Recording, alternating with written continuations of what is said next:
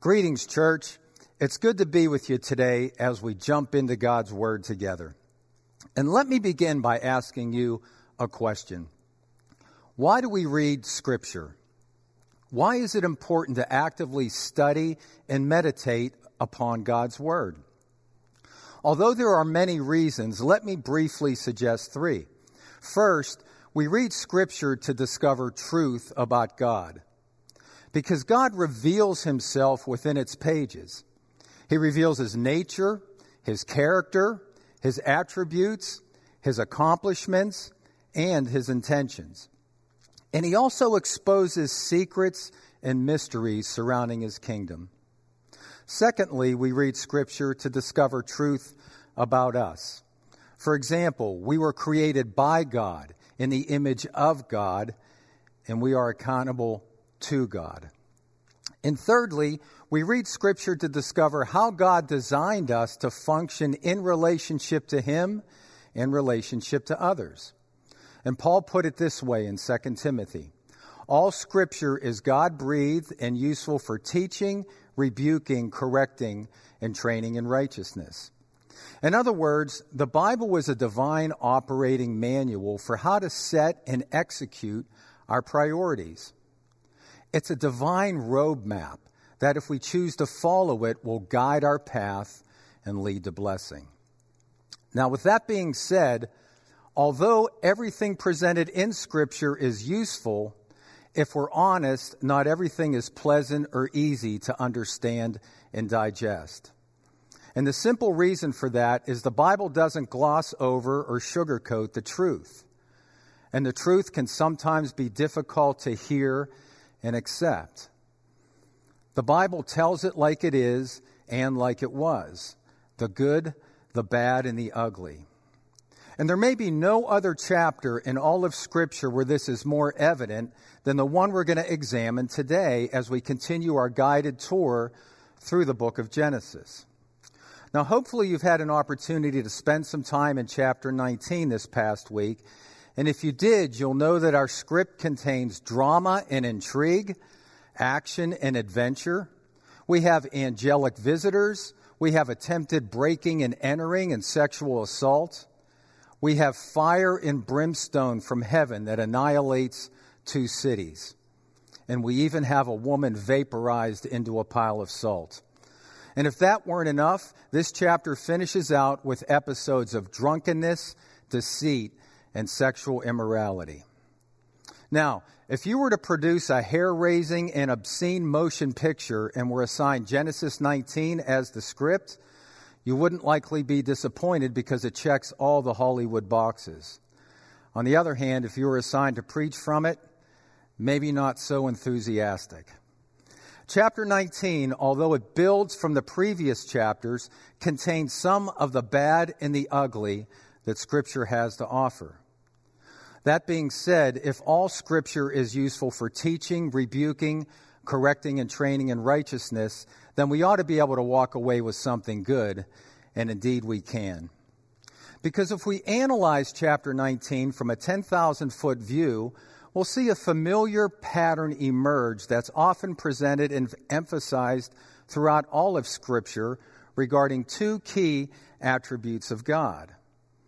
And those attributes will ultimately have a direct impact on all of us, including you and me. And so, with that as our backdrop, I've embedded those two attributes in the title of my message today When Mercy Meets Judgment.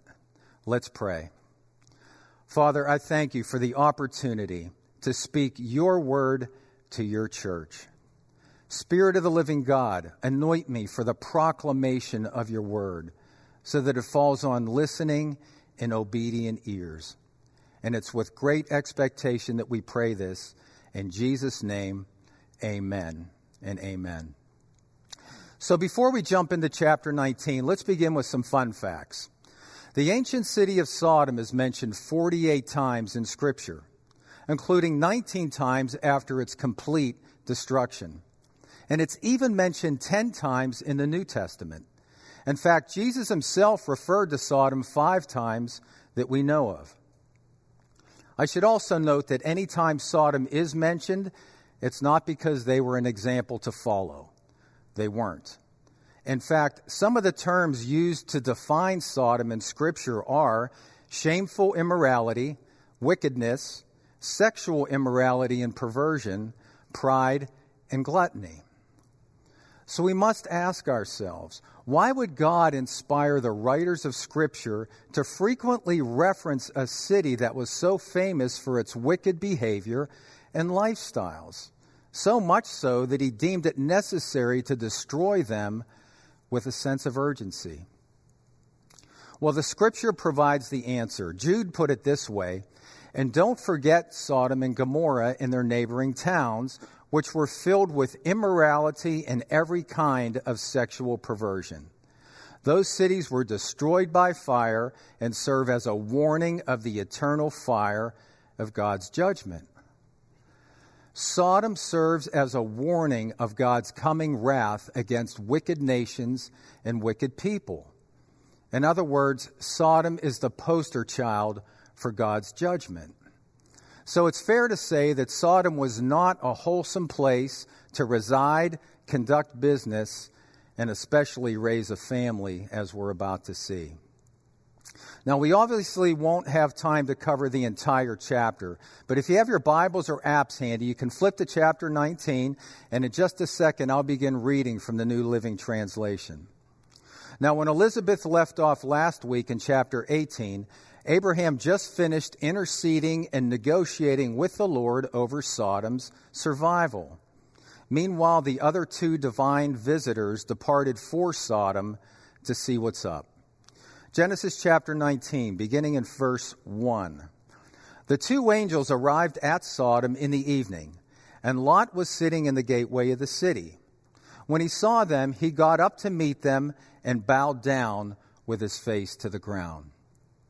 So the first thing we notice is that the two visitors arrived to the entrance of the city at night where they happened to bump into Lot. And just like Abraham, Lot recognized that these were no ordinary visitors and therefore would require special attention. Secondly, I'm certain the two angels meeting Lot immediately upon their arrival in Sodom was no accident, but instead a divine appointment. Because as we're going to see, not only did the angels travel to Sodom in order to execute God's judgment by destroying it, after all, they could have done that from a distance, but they traveled to Sodom in order to demonstrate God's mercy by rescuing Lot and his family. A blessed reminder that if you belong to Jesus, he will never abandon you. Jesus put it this way in John chapter 6 when he said, those the Father has given me will come to me, and I will never reject them. And this is the will of God, that I should not lose even one of all those he has given me, but that I should raise them up at the last day.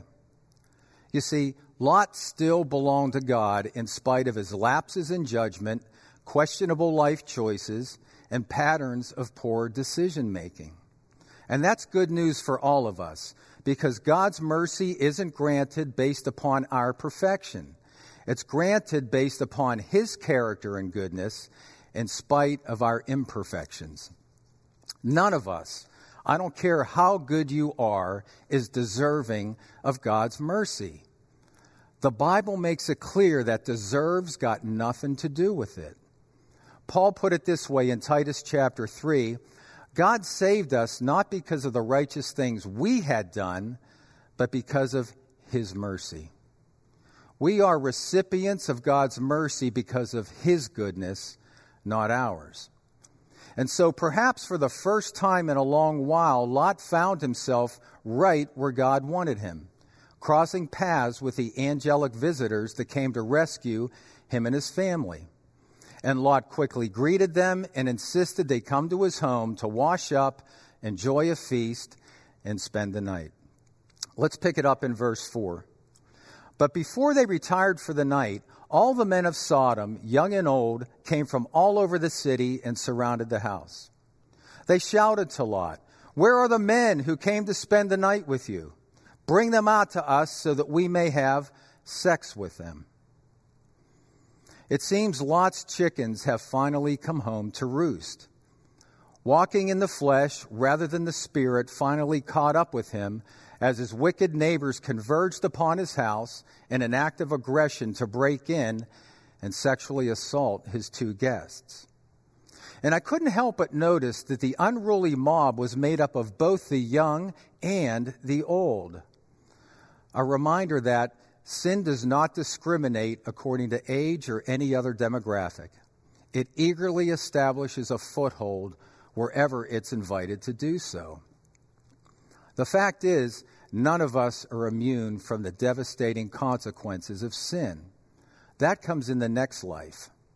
As long as we remain in this life, we're always vulnerable. The things we do and the choices we make matter in this life.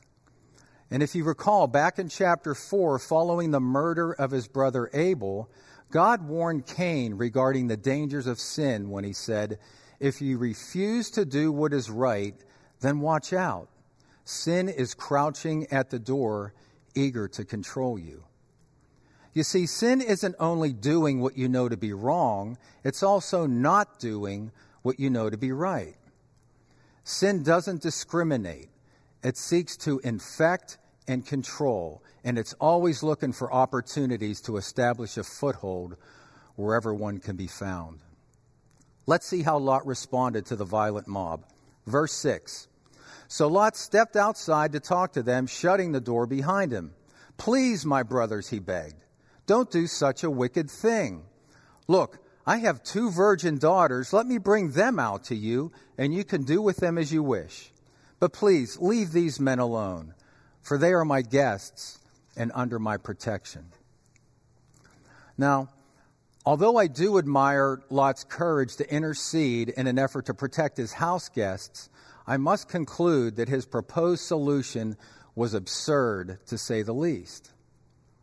How did Lot ever come to the place where he thought it would be a good idea to bait the perpetrators away from his house guests by sacrificing his own daughters to the sexual appetites of a violent mob?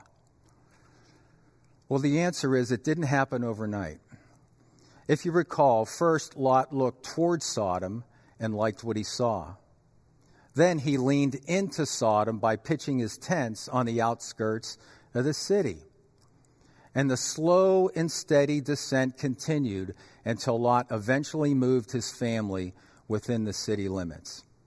The truth is, Lot's heart was in Sodom long before his body ever arrived. From the first moment he looked across the plain, it was love at first sight. And not only that, but the fact that Lot was hanging out at the city gates when we opened this chapter is an indicator that he was a man of some authority and blended in well with the locals. One of the problems with the church today is that we seem to be conforming more to the world's demands than we are God's commands. And this is particularly dangerous because conforming to the unbelieving culture is a slow progression that often goes unnoticed until it's much too late. Scripture makes it clear the world and the kingdom of God are not compatible, and they haven't been since Adam's sin in the garden. And trying to blend the two together doesn't work, and it's never going to work until Jesus returns and establishes a new heaven and a new earth. And Paul put it this way in Romans chapter 12 Do not be conformed to this world, but be transformed by the renewing of your mind. Then you will be able to discern what is the good, pleasing, and perfect will of God. Lot chose to conform rather than transform. And as a result, his ability to discern and make godly church choices became severely compromised. Now, we can never separate completely from the world. That would be impossible anyway. But there is a difference between being on mission in the world, like Abraham, and becoming of the world, like Lot. Think of it this way if you're not influencing the people around you for Jesus, then they're influencing you for the world, whether you realize it or not. After all, Jesus placed us here to make disciples, and we'll never make new disciples if we permit ourselves to be conformed to the world's standards rather than God's standards. Now, before we move on, I want to pause here for a moment and briefly reveal what Peter wrote regarding Lot in chapter 2 of his second epistle, because it'll help us to understand and view Lot from a slightly different perspective. Chapter 2 in 2 Peter. But God also rescued Lot out of Sodom because he was a righteous man who was sick of the shameful immorality of the wicked people around him. Yes, Lot was a righteous man who was tormented in his soul by the wickedness he heard day after day. Now, I don't have time to unpack these two verses, but at first glance, Peter's words would appear to be somewhat puzzling, aren't they? After all, Lot chose to reside in Sodom, and there's been nothing up to this point to indicate that he ever regretted that decision. However, Peter makes it clear that as time wore on, Lot became less enthusiastic about his choice. In fact, the meaning in the Greek here is that Lot was becoming worn out by the shameful immorality and lawlessness around him. Look, God knows what's best for each of us. And when we choose to make key life decisions apart from His guidance, we set ourselves up for regret and disappointment.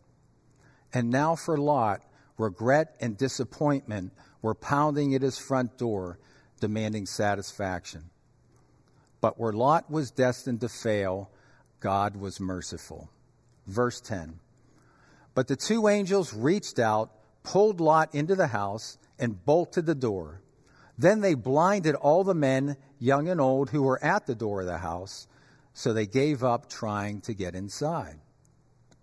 So we see the violent mob attempted to break and enter, but God intervened, and it was only by his mercy that Lot and his family survived that immediate threat. However, there was no time for Lot to sit back and rejoice in his rescue, because little did he know he was about to encounter another crisis, and this one much more severe. A reminder that when we choose to walk according to the flesh, we, we become blind to the dangers ahead. Lot certainly was. He had no idea what was looming in his immediate future, and it wasn't good. And the same can be true for us. Because if we choose to walk in our flesh rather than the spirit, it's like putting on spiritual blinders that hinder our ability to avoid the potholes of life in front of us. Lot's hometown was about to be destroyed, and he didn't have a clue. He didn't see it coming. And apart from God's mercy and intervention, Lot and his family would have been swept away in the destruction. Verse 12. Meanwhile, the angels questioned Lot. Do you have any other relatives here in the city? They asked. Get them out of this place, your sons in law, your daughters, or anyone else for we are about to destroy this city completely. The outcry against this place is so great, it has reached the Lord, and he has sent us to destroy it. The ball of God's judgment was about to drop on the cities of Sodom and Gomorrah in a big way because God had seen enough. God is patient, and as we learned last week, he doesn't delight in the death of the wicked, and it's not his desire that anyone should perish. But even God has his limits. Sodom's opportunity for contrition and repentance had come and gone, and there was no further point in delaying the inevitable. In chapter 18, God told Abraham he would spare the city if he could find 10 righteous people. But sadly, there weren't 10 to be found. So, how does Lot respond to this terrifying news? Well, it appears as though he's finally beginning to catch on. Verse 14. So Lot rushed out to tell his daughter's fiancés, Quick, get out of the city. The Lord is about to destroy it. But the young men thought he was only joking. So Lot heeded the angel's warning and responded by dashing off to warn the others of God's imminent judgment. However, he was rewarded for his efforts with sneering and unbelief. In fact, the meaning in the Hebrew here is they literally laughed at him. Now, I don't know about you, but I can sympathize with Lot here because we've all shared the hope of the gospel with others, including family members, only to be met with defensiveness, apathy, and sometimes even mocking. But when that occurs, take heart because that's the way it's always been. And that's why Isaiah wrote, Who has believed our message? And Paul reinforced that truth when he wrote, The message of the cross is foolishness to those who are perishing. It certainly was for those fiancés, because although they had an opportunity for rescue, they sadly opted out and chose to be destroyed with the rest of the inhabitants of the city. That kind of reminds me of the rich young ruler when he approached Jesus and said, Lord, what must I do to be saved? And Jesus told him. And he didn't like what he heard, and so he walked away sorrowing. He too opted out. A sobering reminder that the path to eternal life is not easy. Jesus said in Matthew chapter 7, But the gateway to life is narrow, and the road is difficult and only a few ever find it. Even so, never grow weary of sharing the good news that Jesus is the forgiving King. It took me personally 12 years from the first time I heard the gospel to surrender my life to Christ. Now, thankfully, and praise the Lord, I was granted 12 years to wrestle it, wrestle with it. But these fiancés were not. Let's pick it up in verse 15. At dawn the next morning, the angels became insistent. Hurry, they said to Lot. Take your wife, your two daughters who are here. Get out right now, or you will be swept away in the destruction of the city. When Lot still hesitated, the angels seized his hand and the hands of his wife and two daughters and rushed them to safety outside the city, for the Lord was merciful. Since the judgment of God was swiftly approaching, the angels urged Lot, pick up the pace, grab your family, and hightail it out of town. But curiously, we see here that Lot hesitated. The ESV interprets it this way as though he lingered. Why would Lot linger at a time like this? He must have believed the angel's report, or he wouldn't have rushed off to warn other people. Well, the truth is, sometimes it's hard to say goodbye to old friends, especially friends that have established a deep bond within our souls. And unfortunately for Lot, Sodom became that friend. Now, if we're honest, there's a little bit of Lot in each of us. And if we're not careful, we can permit things to contaminate our lives that we're reluctant to release or put to death, even though we're aware of their destructive nature. And we tend to cling to those things just as Lot clung to Sodom. But the truth is, only God can satisfy the longing in our souls. That's how we were created and designed and looking for satisfaction anywhere else is nothing more than fool's gold. Well, you know the rest of the story. God reduced Sodom and Gomorrah to a pile of ashes in a matter of minutes, a real life example of his judgment. While on the other hand, he intervened to spare the life of Lot and his family as a real life example of his rich, rich mercy. So, what does all of this mean for us? Well, it means plenty, because like Sodom, there's a day of judgment on the way for all of us.